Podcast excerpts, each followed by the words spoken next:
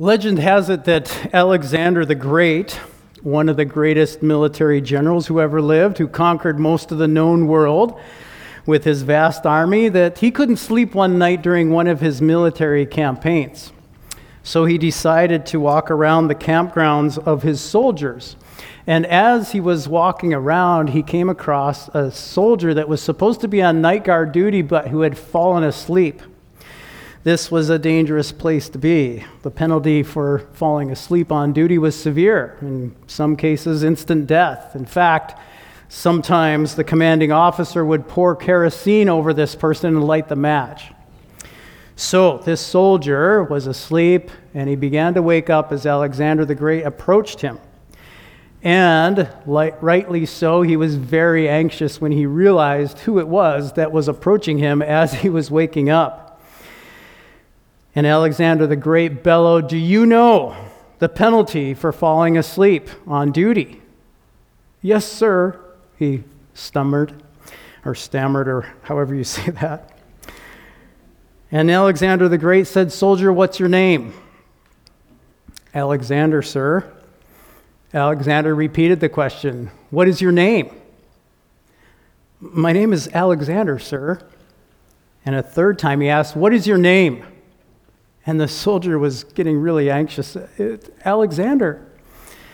Alexander the Great looked at this young soldier in the eye and he said, Soldier, either change your name or change your conduct.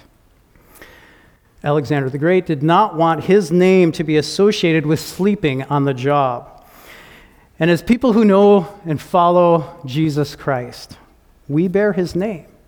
We represent Jesus to the world. People were first called Christians as a nickname because they talked about Jesus Christ all the time. And similar to how Alexander the Great did not want his name associated with sleeping on the job, Jesus has been teaching his disciples in the last couple chapters that we've been talking about in the book of Mark what it means to bear his name, what it means to follow Jesus. Mark and other books of the Bible call those who follow Jesus disciples. And what it means to follow Jesus and to be disciples is the process of being his disciples, this discipleship. And so this whole section from Mark 8:22 through Mark 10:52, we started Mark 8:22 back in September. So this section from 8, Mark 8:22 to Mark 10:52 that we're covering this morning, the last uh, story is all about discipleship what it means to follow Jesus, what it means to be his disciple. And Mark, he, it's not, just so you know, it's not like following Alexander the Great. It's way different than that, but it's what it means to follow Jesus. And Mark brackets these, this section from Mark 8:22 to Mark 10:52 with two stories that are all about receiving sight. And he brackets this section with these two stories to highlight what, is, what this section is about, is receiving sight. So the story that begins this section that we covered way back in September was about how a blind man was brought to Jesus. And Jesus, he took the man aside. He took time for the man he spit on his eyes and he asked, You know, do you see anything? And, and, and he said, Well, I see, I see, but it's fuzzy. I see people, but they look like trees walking around.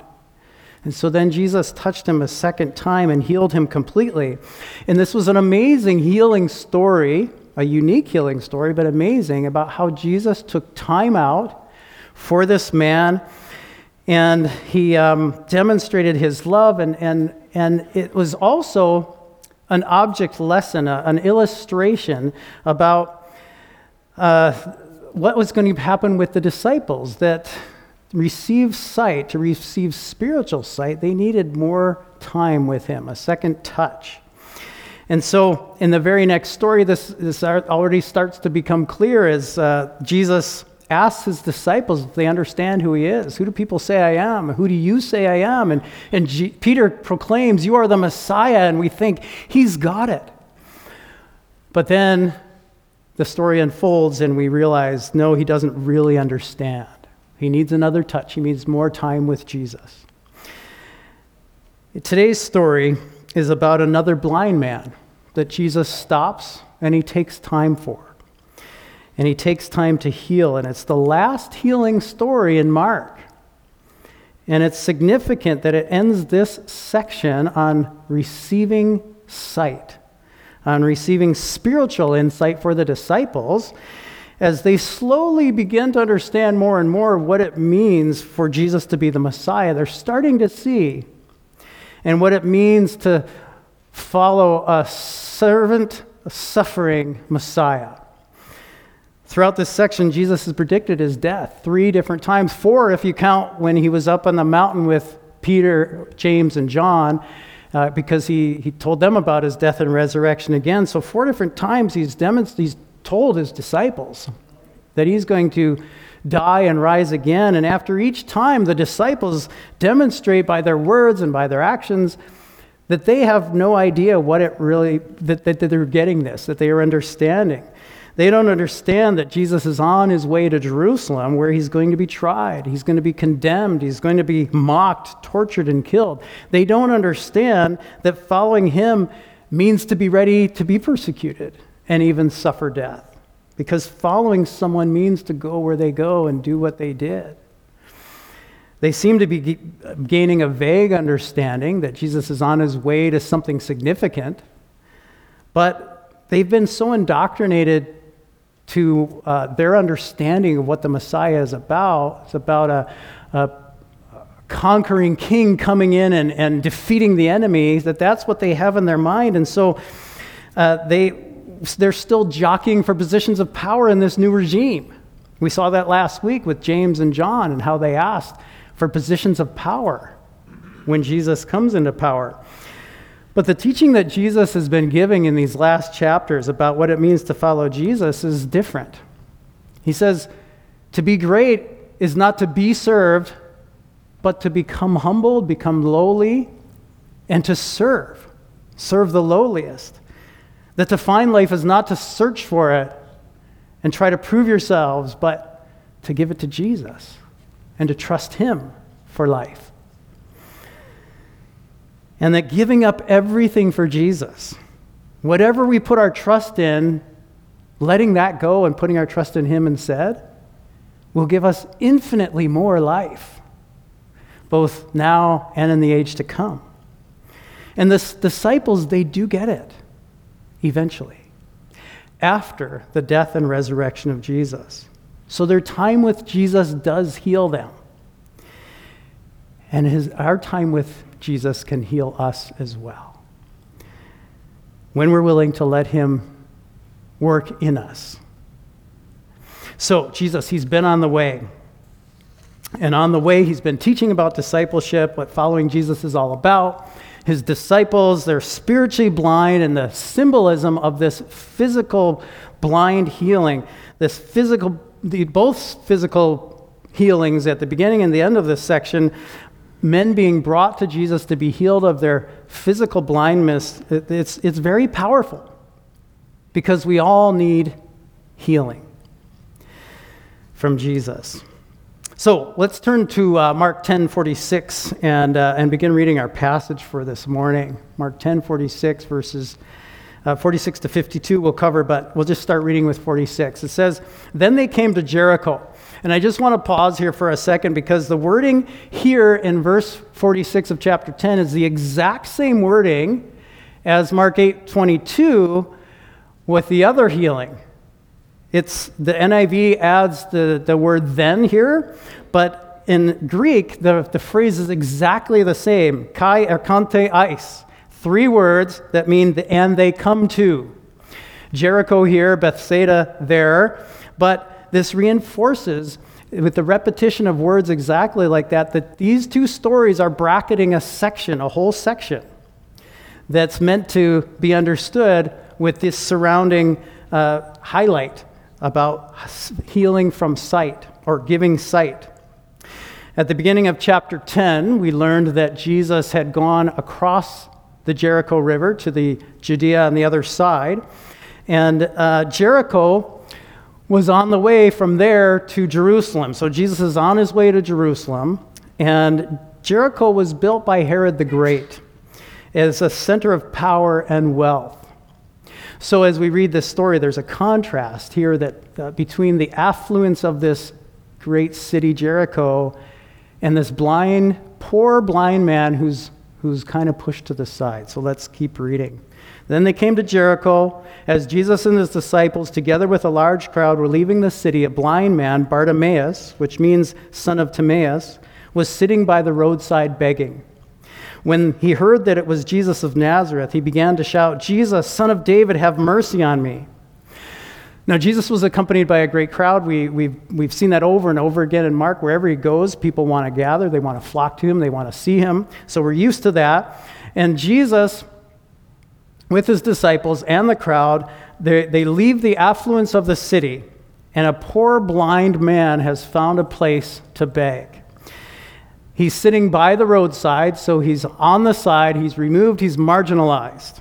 And there's the contrast between the affluence and, and this man but he's given a name. This is the only healing story where a man is given a name. The man that's healed, or a person that's healed, is given a name.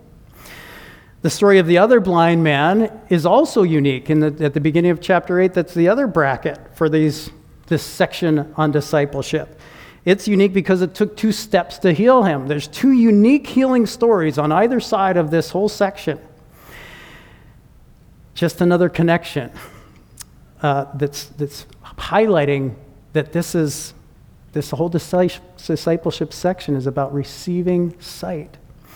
Well, Bartimaeus, he hears that the one passing by is Jesus of Nazareth. And this title, Jesus of Nazareth, is, is uh, important as well. It, it, in Mark 124, we read that, Jesus of Nazareth. And that was the first healing story. This is now the last healing story in Mark. And again, that phrase is used. Uh, in Judges 16 17, Samson is God's powerful Nazarite or powerful anointed one. Jesus is God's powerful anointed one. And so, uh, so that, that's the title given, but Bartimaeus uses another title Jesus, son of David. And this is significant because the people have been waiting for a descendant of David to be the Messiah. So, blind, poor, vulnerable Bartimaeus, who cannot see, just by hearing Jesus passing, is passing by, he seems to have a deeper insight into who Jesus is than the people who have been following him along the way and hearing his teaching the whole time. He cannot see, and yet he seems to have a deep insight. In contrast to the request of James and John, who asked Jesus to do for him for them whatever they want, Bartimaeus asks something that only people who truly understand who Jesus is and what he's about would ask. He says, Have mercy on me. He realizes that it's only by the mercy of God that we receive anything from him. We only receive by God's mercy. We don't receive because we have wealth or status or uh, we're elite in some way or that we earn something or do anything. We receive because of God's mercy. Blind Bartimaeus is demonstrating this deep spiritual insight, even as he cannot see. Uh, verse 48, 48 Many rebuked him and told him to be quiet, but he shouted all the more, Son of David, have mercy on me. Jesus stopped and said, Call him. So they called to the blind man, Cheer up, on your feet. He's calling you. Throwing his cloak aside, he jumped to his feet and came to Jesus. Somehow Bartimaeus perceived what the disciples weren't, didn't seem to be understanding that Jesus, the powerful, anointed Messiah, had come to serve the least to come to serve someone like him, Bartimaeus, who was marginalized on the side of the road. And Bartimaeus is willing to ask for his mercy in spite of protest. Notice that the people who are, who are following Jesus are not doing what Jesus taught. They're not serving the least, they're pushing him aside. Be quiet. And Bartimaeus doesn't let that stop him. He continues to ask for mercy. And, and uh, he demonstrates a, a, an insight and a faith that Jesus would love him and show him mercy. And when Jesus called him, he responded immediately and completely. He threw off his cloak and he jumped up. His cloak would have been his only possession, it would have been what kept him warm at night. And yet he's willing to throw it aside, cast it aside, get up and follow Jesus. And then check out what Jesus asks him. Verse 51 What do you want me to do for you? asked Jesus. If you were here last week, this phrase might sound familiar to you. And it should because it's the exact phrase that he used when, he, when James and John said, Can you do for us whatever we want? And Jesus asked, What do you want me to do for you? And the response of Bartimaeus reveals another contrast between James and John, who have been with Jesus yet still lack insight, and this man who is physically and spiritually, uh, physically blind yet spiritually insightful. The blind man said, Rabbi, I want to see. Bartimaeus knows what he wants, just like James and John knew what they wanted. But unlike James and John, who wanted power and glory, Bartimaeus didn't ask for money, although he had none. He didn't ask for power and glory, although he could have. He asked just for what he needed, just for what he lacked. He recognized what he lacked ordinary sight. In that story that we covered way back in September in Mark 8 22, we saw that this blind man, the healing of a blind man in two stages, was kind of a, a parable or kind of a object lesson for what the disciples needed. They needed another touch, they needed more time with Jesus in order for the spiritual healing and the spiritual sight. This story seems to be another object lesson for what disciples should be truly asking for not power and glory or other things for selfish gain, but for spiritual healing. That's what they lack divine insight. Well, Jesus, again, in this whole process, shows that he came to love people, to really love people. Even as he was on his way to the cross to save all of humanity, he takes time for this one individual to work with him. He took time out for this man who asks for mercy. He stopped to call him, he took time to ask him what he wanted, and then Verse 52 says, Jesus said, Go. Your faith has healed you. Immediately he received his sight and he followed Jesus along the road.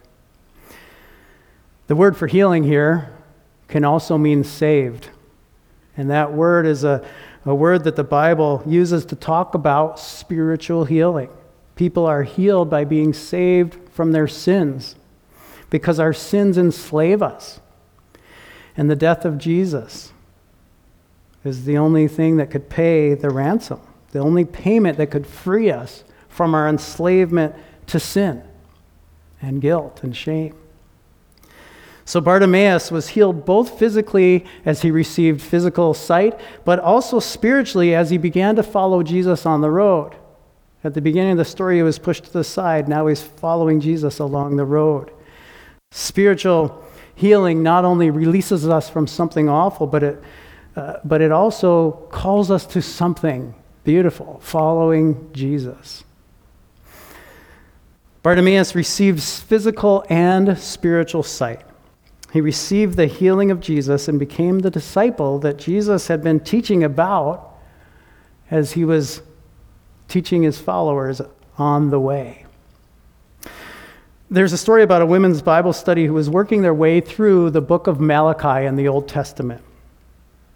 When they got to Malachi 3 3, they read about how God was going to purify the Levites. They had become corrupt, and they're the ones who led Israel in their worship practices. And the verse says that the Lord will sit as a refiner and purifier of silver. These women were curious about what it meant for a, for, about the character of God, that the, he's being compared to a silversmith.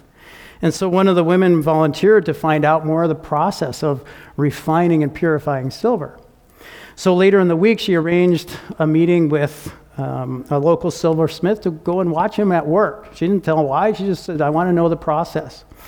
And as she watched him working on a particular piece of, of silver, he explained that the only way to purify and refine silver is to, to hold it in the middle of the fire where the flames are the hottest so it could burn all the impurities away. The women thought back to Malachi 3:3 and remembered that it specifically mentioned that Jesus sits as a refiner and purifier of silver. So she asked the silversmith, Is it important to stay here? Could you walk away and go do something and come back a little later? And he said, No. He had to stay there and keep his eyes on the silver every second because if he left it too long, it could damage the silver. Well, intrigued, she asked, Well, how do you know when it's fully refined? And he said, That's easy. I know it's refined when I see my image reflected in it. Jesus, he, he could have he could have just heard the blind man's cry and said, You're healed, and kept moving. But that's not his way. Like the silversmith takes time to sit with that silver and work with it. Jesus works with people. He invites. And then he waits for Bartimaeus to respond. And then he asks what he wants. And then he waits for the answer. And then he begins the process of healing.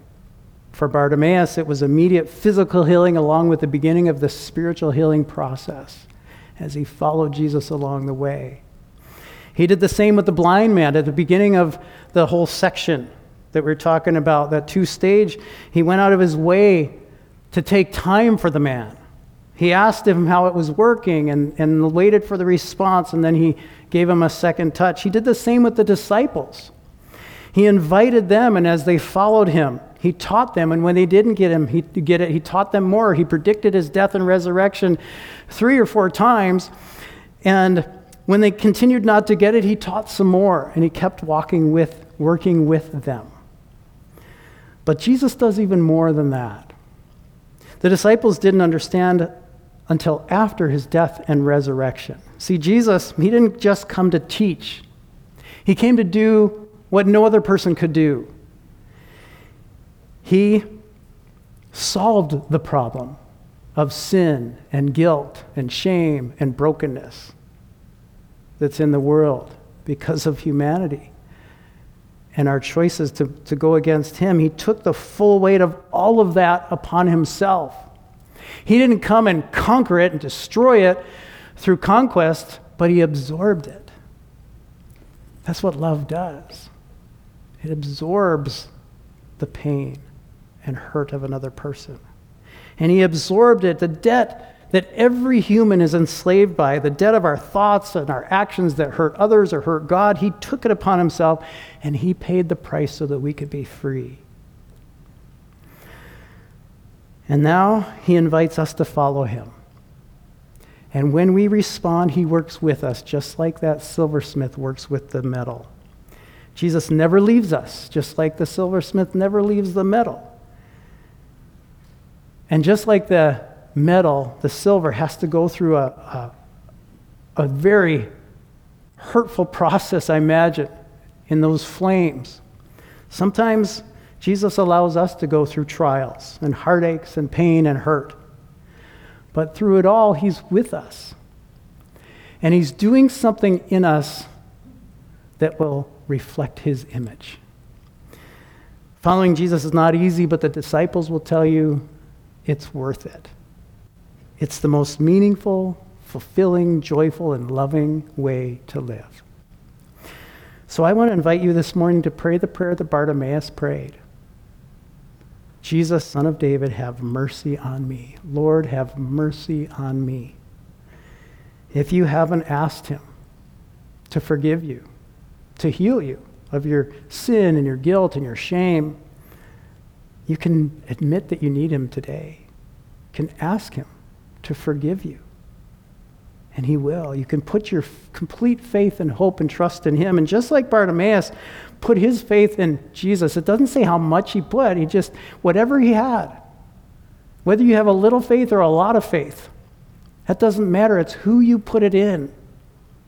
And he put it in Jesus, and Jesus healed him. So put whatever faith you have in him, and he will forgive you, and he will give you life. If you're already following Jesus, if you have received his healing touch, and you've put your complete faith, faith and hope and trust in him, be encouraged that he is with you on the way.